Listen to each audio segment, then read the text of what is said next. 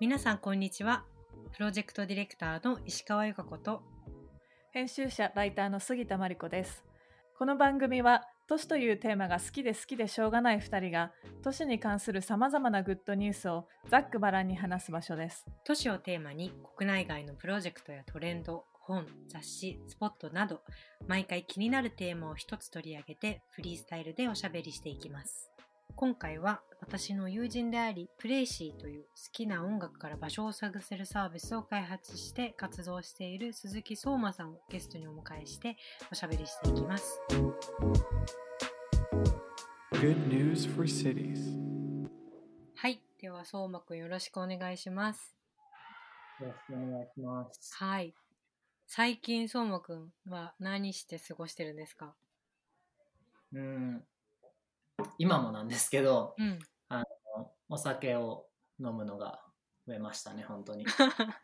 コロナの影響ですね。っていう言い訳にしてるんですけど、なんか8月9月にイベントみたいなのを一回して渋谷で、その時に、すごい量のお酒を買ったんですよ。なんですけど、それがなかなか、みんな売り切れずに、なんか段ボール箱4つぐらい家に置かれたままどうしようかなってなってたんですけど、それをひたすら毎日 2,3 本ずつ飲んでって感じですね。幸せじゃないですか。いや、まずいんですよこれ。地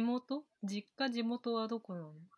僕は大阪です。大阪か。今大阪に住んでるんですか？今は、東京にいます。今は東京、駒場にいます。最近は僕オーストラリアからすっごい仲いい友達が日本に来ていて、でそいつが最初なんか大使館でインターンするみたいな意気込んできてたんですけど、それが日本に着いてしばらく働いてみるとこのコロナでなくなっちゃって、で帰国するフライトもめちゃくちゃ高くなっちゃってて、行きはなんか4万なのに帰り50万で帰れないし、インターンもないみたいな。いや全然なんか面白いんですけど、さすがになんかね、かわいそうは会うぐらい会うかみたいなでたまにそうですね、家も近いんでそいつと一緒に散歩したりとか。フレイシーの、プロジェクトはどんな感じなんですか？プレイシーについてまず一瞬だけ多分あれですね、そうですね、していただくと、プレイシーは、地図を作ってる会社ですと、で、好きな音楽を入れるとその音楽の趣味に合った場所が出る地図アプリです。なんでこういうことをやってるかというと、既存の地図サービスとか場所を探すサービスだとその場所のレビューが例えば4点ですとか5点ですみたいに基づいて、ここっていいんだ悪いんだみたいなことを決めていくと思うんですけど、それだけじゃなくてもちろんその場所の雰囲気とかその場所のなんか感覚的に好きみたいなものをもうちょっと、そういうものに基づいて場所を探せたら素敵だなと思って、音楽を入れると場所に変換されて出てくるっていうのを作ってます。で音楽についてはなんか僕そんなまだプロでは全然ないので、将来的にはこの音楽だけじゃなくて映画とか写真とか本とか何でも好きなものを入れると場所になって変換されて出てくるみたいな感じのあれがございます。素敵。なんかアメリみたいな世界観が好きみたいな人がこう登録したら、そういった、なんかその人に合ってるような場所が出てくるみたいな感じですよね。そうですね。いいですね。なんかバイブスが合う人にも合えそうですよね。そうです。同じ音楽、この音楽聴いてる人だったら悪い人はいないみたいなあるじゃないですか。絶対。なんかそれすごい大事だと思ってて、地元に例えば行った時に、なんか都会とかだとちょっと例えば僕が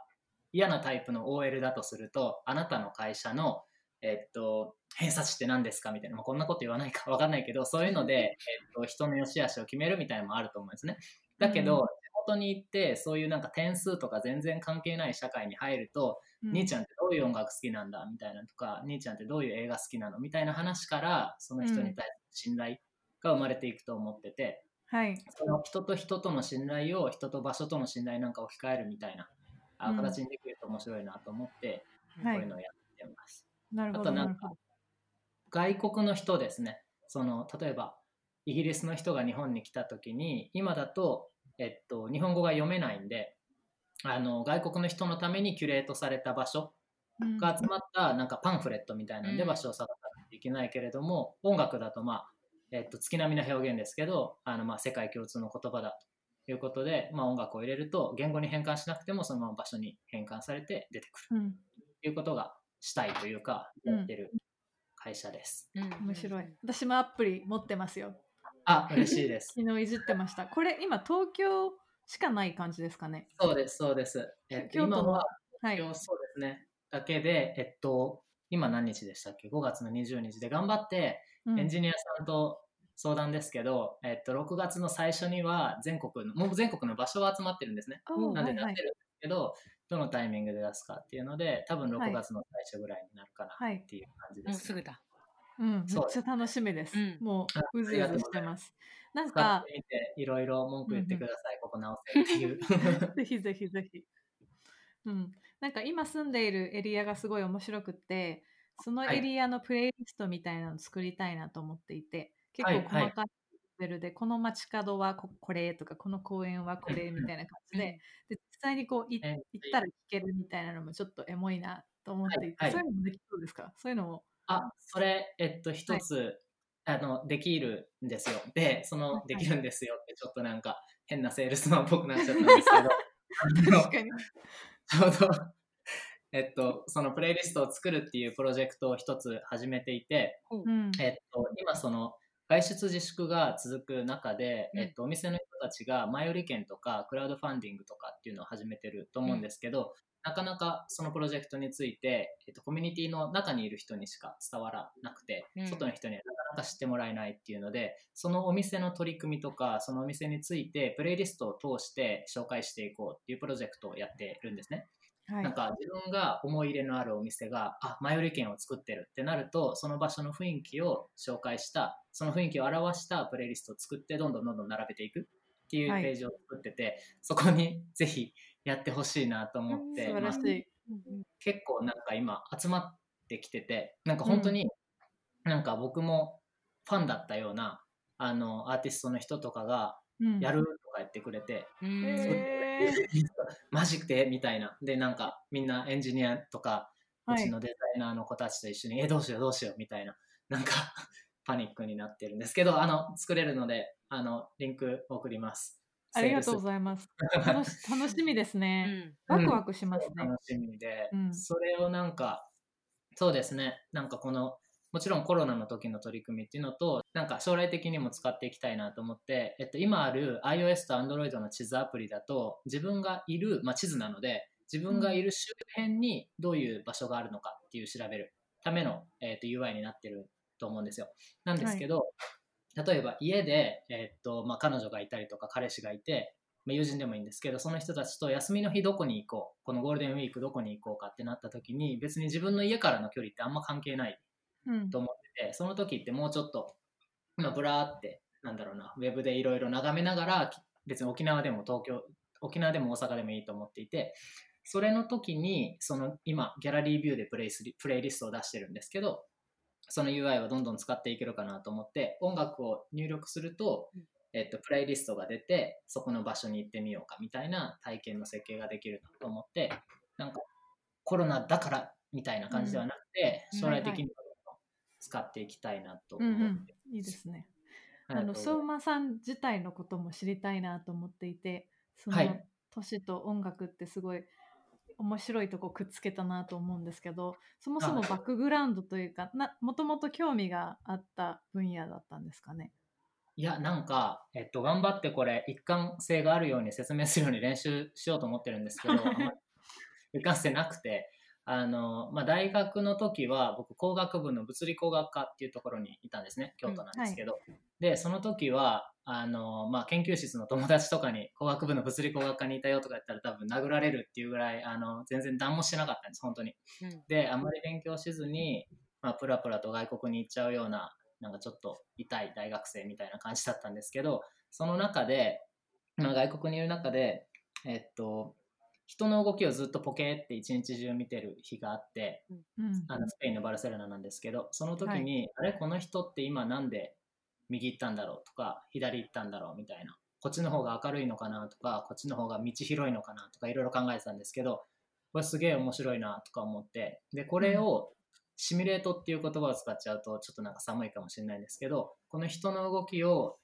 モデリングすることができたらすごい面白いなと思って、例えばこっちの方の光の量を調節したら人がどういう風に動くんだろうとか、なんかキキさんと一緒に話した気がするんだけど、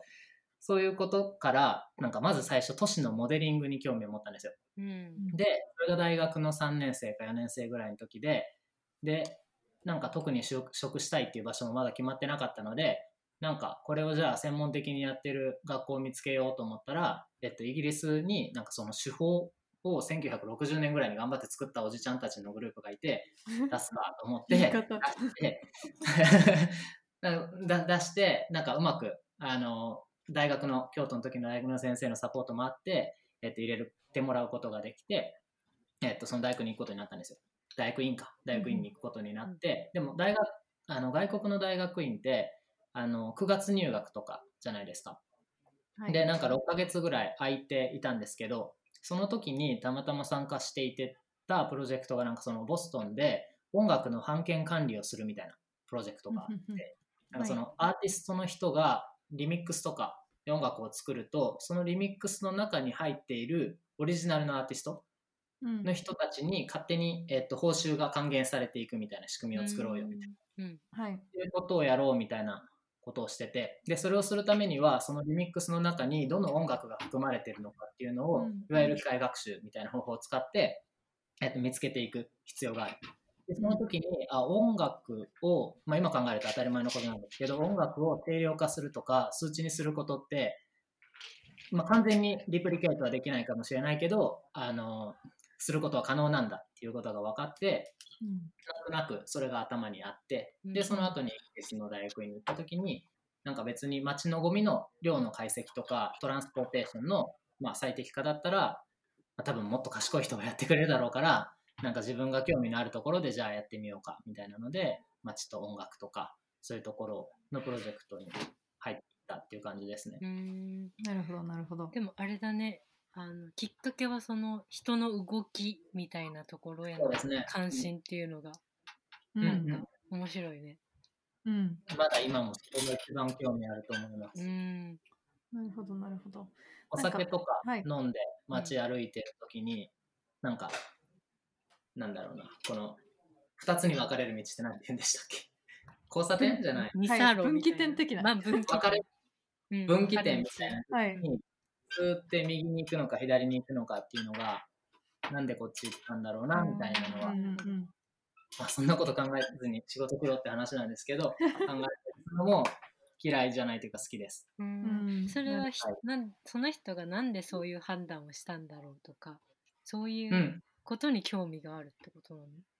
そうですねそうですね、その人がなんでそういう判断をしたかっていうところに興味があります、でなんかそれを分解して考えるときに、例えばなんかニューロサイエンスとかから入る人もいるだろうし、心理学とかから入る人もいるけど、僕はなんかたまたまその目に見えたものがその空間の要素で、それを説明できないのかなと思って興味が、そっちの空間とか都市の方に入っていたっていう感じですね。なるほど。なんか音楽って結構、まあ、趣味とか個人の思考みたいなものですごいサブジェクティブというか主観的なものじゃないですか。で、はい、そういったこう個人の主観的なものって今の街づくりとか都市開発の現場からかなり虐げられてるというか、あんまりもう考慮されてない要素だなと思っていて、それにきちんとこう目を向けて、でプレイシーのはデータを街づくりに活用しますっていうのをなんか一番最初にアプリをインストールした時に出てきたのがすごいいいなと思っていて、まあ、楽しいしプレイフルですごいパーソナルでエモーショナルなんだけれども、そういったものがきちんと最終的に定量化されて大きなこうまあ提言だったりとか街づくりの方に使われるっていうのは、そのルートを作っているっていうのはすごい素敵だなと思って見ていました。ありがとうございます。そうですね、僕たちもなんか今、この2段階会社としてしなきゃいけないなって思ってることがあって、一つは C、個人に向けて、サービスを作っていくことで、それは、その人たちが自分が一番好きな場所を見つけることができるようになるための地図だと思ってるんですね。で、2つ目の段階として、そこでここにはこういう音楽を好きな人が来ているとか、こういう映画を好きな人が来ているっていうのが分かった後に、それを頑張ってその B の人とかデベロッパーの人たちと話し合いながら、じゃあ今までは、病院の数とか、例えば、駅からの距離だけでその場所の使い方を決めてしまっていたけど、いやいや、ここにこういう映画を好きな人がいるんだよっていうところを見ながら、一緒に、都市を街を作っていくことがしたいなっていうのが2段階目としてあります。なるほど。2段階目のところは多分結構難しいと思ってます、まだ。っていうのも、なんかその僕たちが集めてるこの街のパラメーターというか、都市の要素って人を動かすためには、すごい適している要素だと思ってるんですね。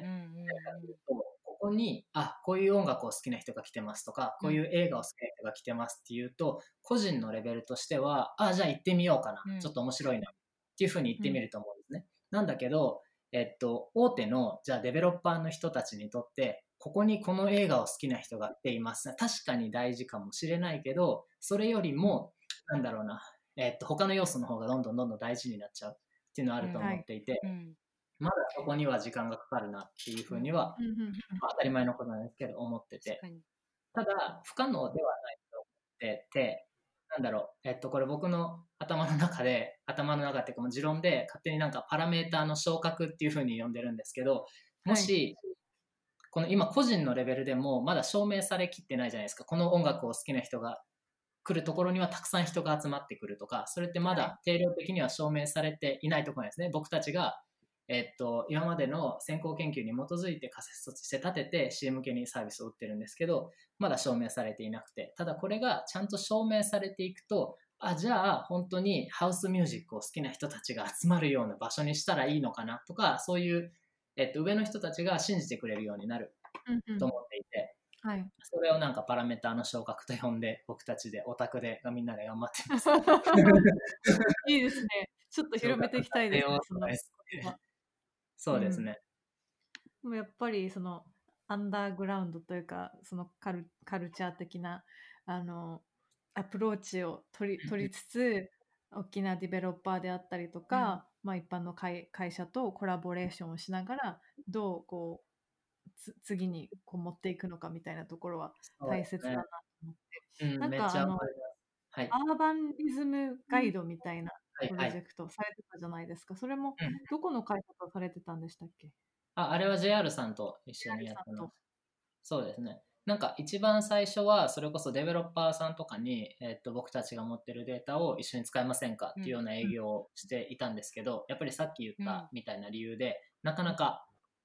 何か物を建てるときに僕たちのデータを活用するっていうのはまだ来てないっ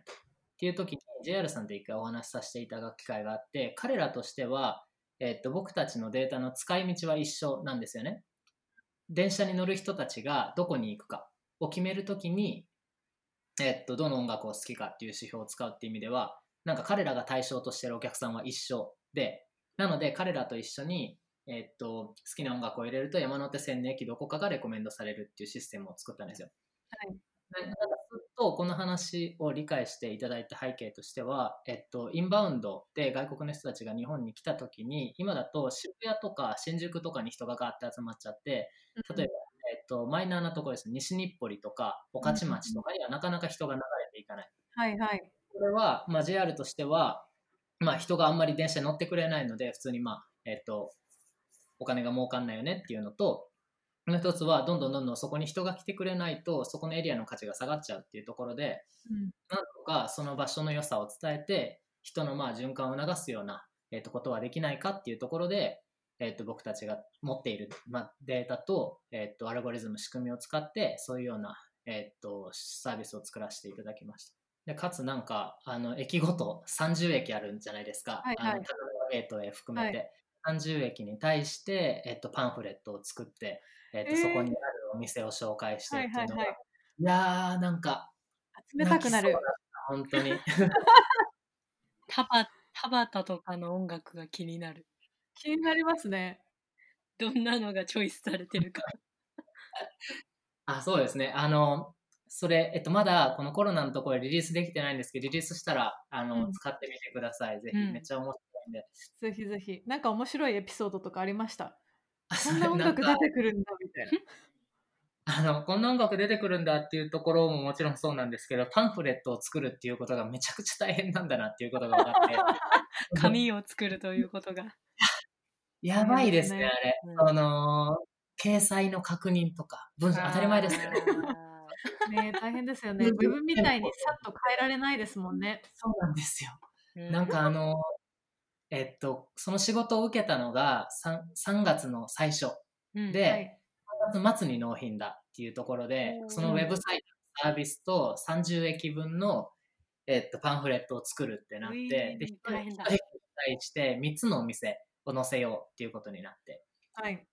これもでも僕たちが狙ってるようなお店っていわゆるそのチェーン店とかフランチャイズではないので、地元のお父ちゃんとかがやってて、はい、なんか電話とかしたらもううるさい気持ち悪いとかって言われちゃうんですね。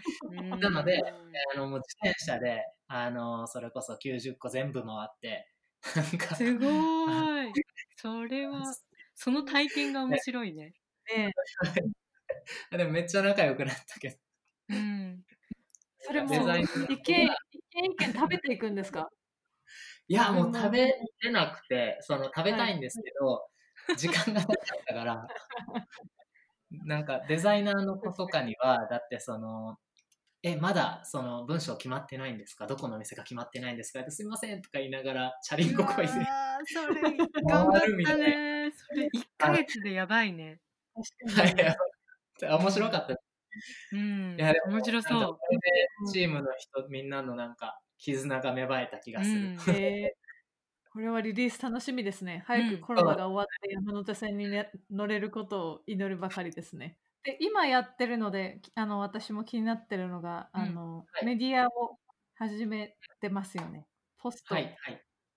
コロナのアーバニズム。バランタインアーバニズム。これどんな経緯で、どんなモチベーションで始めたんですか？ですね、いつだったかな、4月の最初ぐらいに、外に出れないねってなってきて、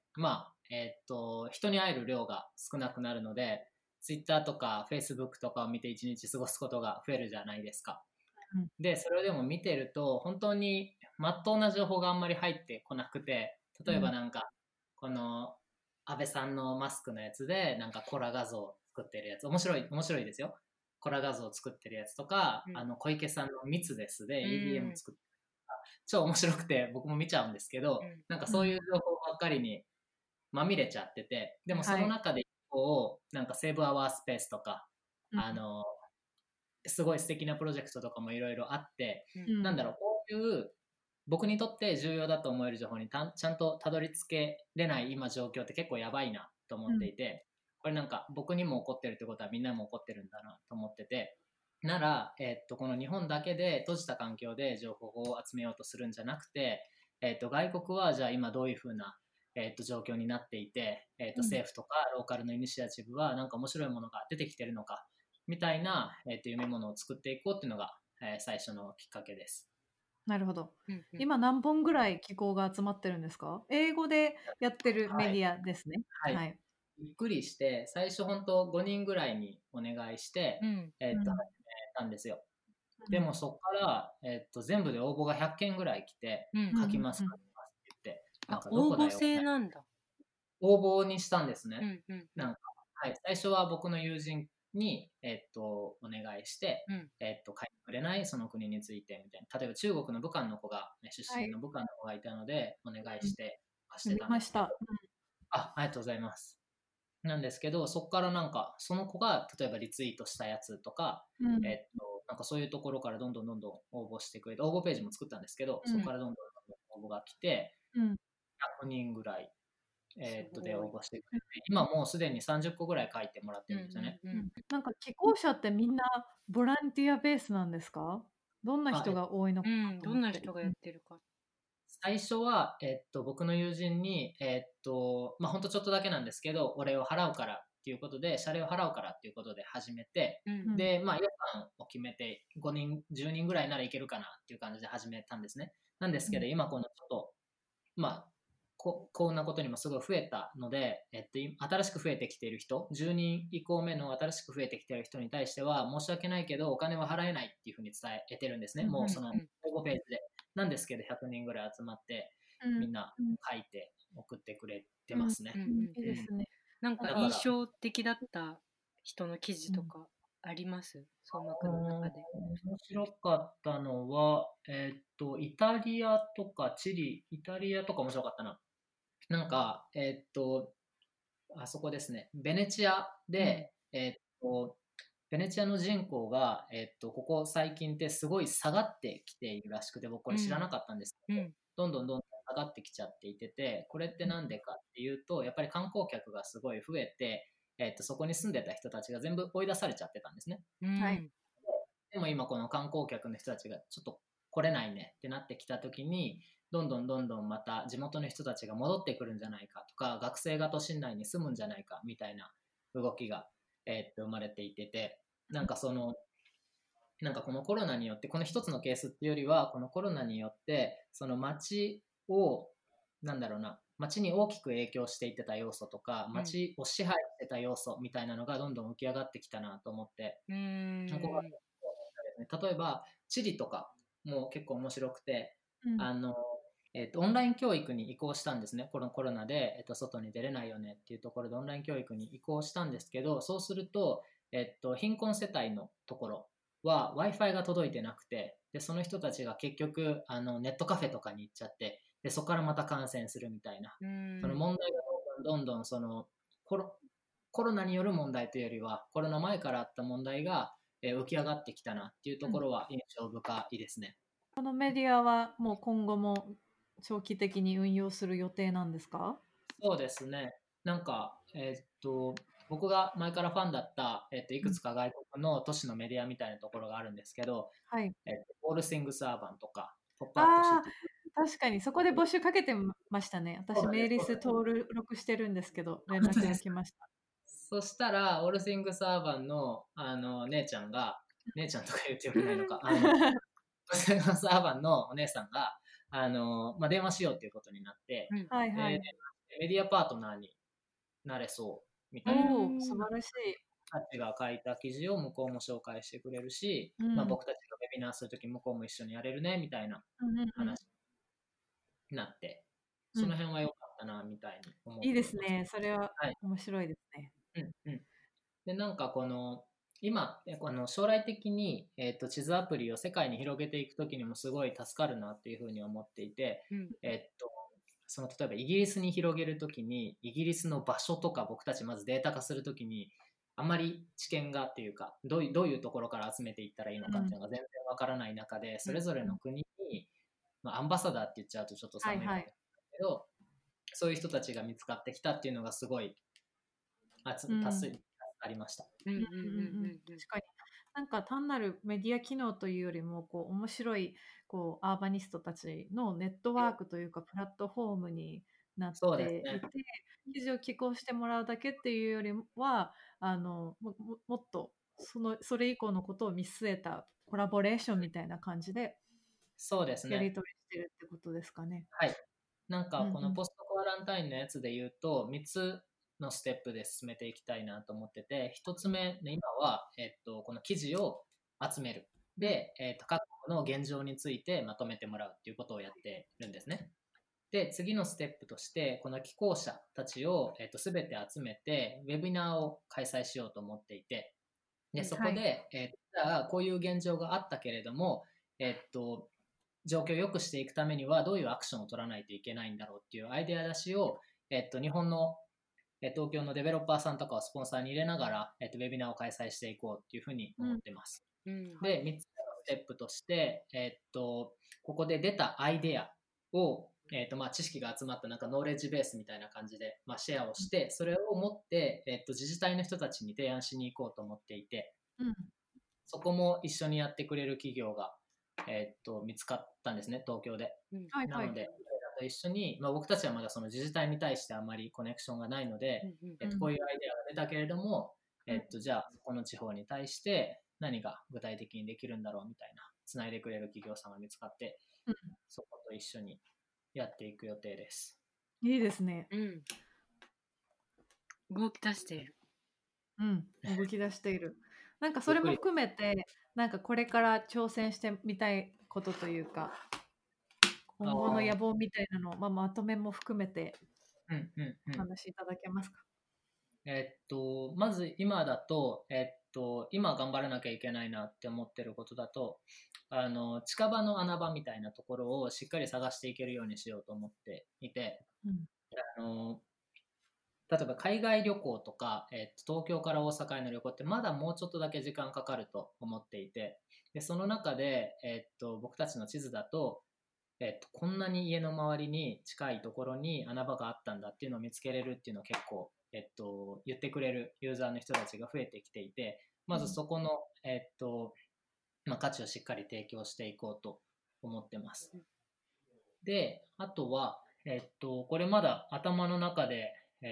ちゃんとまとまってないんですけど、地方の魅力をちゃんと伝えれるようにしようっていうふうに思っていて、っていうのもなんだろうな、オフィスからの距離がだんだん住む場所に影響がなくなっていくっていうのは、なんかいろんなコロナの未来予測みたいなのはあ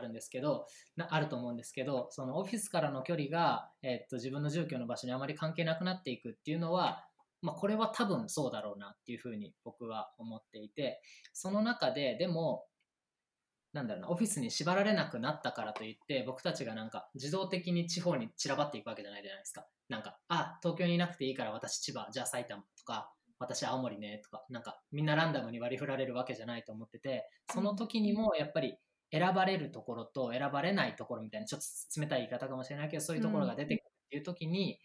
そこの持っている特徴をどういうふうに伝えていくことができるのかっていうのは、なんか僕たちがしなきゃいけないことだと思ってて、うん、例えば言葉だけじゃなくて、例えばそこの音楽の雰囲気を僕たちなら定量的に人にちゃんと伝えることができるし、うん、そこの映画で見た時にもそこを伝えることができるしってなってくると、うん、そうですね、その場所の魅力を最大に伝えて、人を集めていくことができるんじゃないかなと思ってます。なので本当に行政の人たちと組んで、なんだろうな、人が行った時、人をちゃんと地方に回していくみたいなことも進めていきたいなっていうのを思って、うん、あとは、将来の取り組みで言うと、プレイスリストのところ、さっき宣伝させてもらったところなんですけど、これを海外のレーベルとかと組んでやっていきたいなと思ってて、うん、海外の旅行は本当に多分もうちょっと時間かかると思うよね、はい、その中で外国の場所を音楽を通して聴いていくっていうのは、力入れてやっていきたいなと思って、音楽のレーベルさんとかに紹介してもらいながら、うん、国内の進めていってるって感じです。うんうん、素晴らしい。はい、はい、ありがとうございました。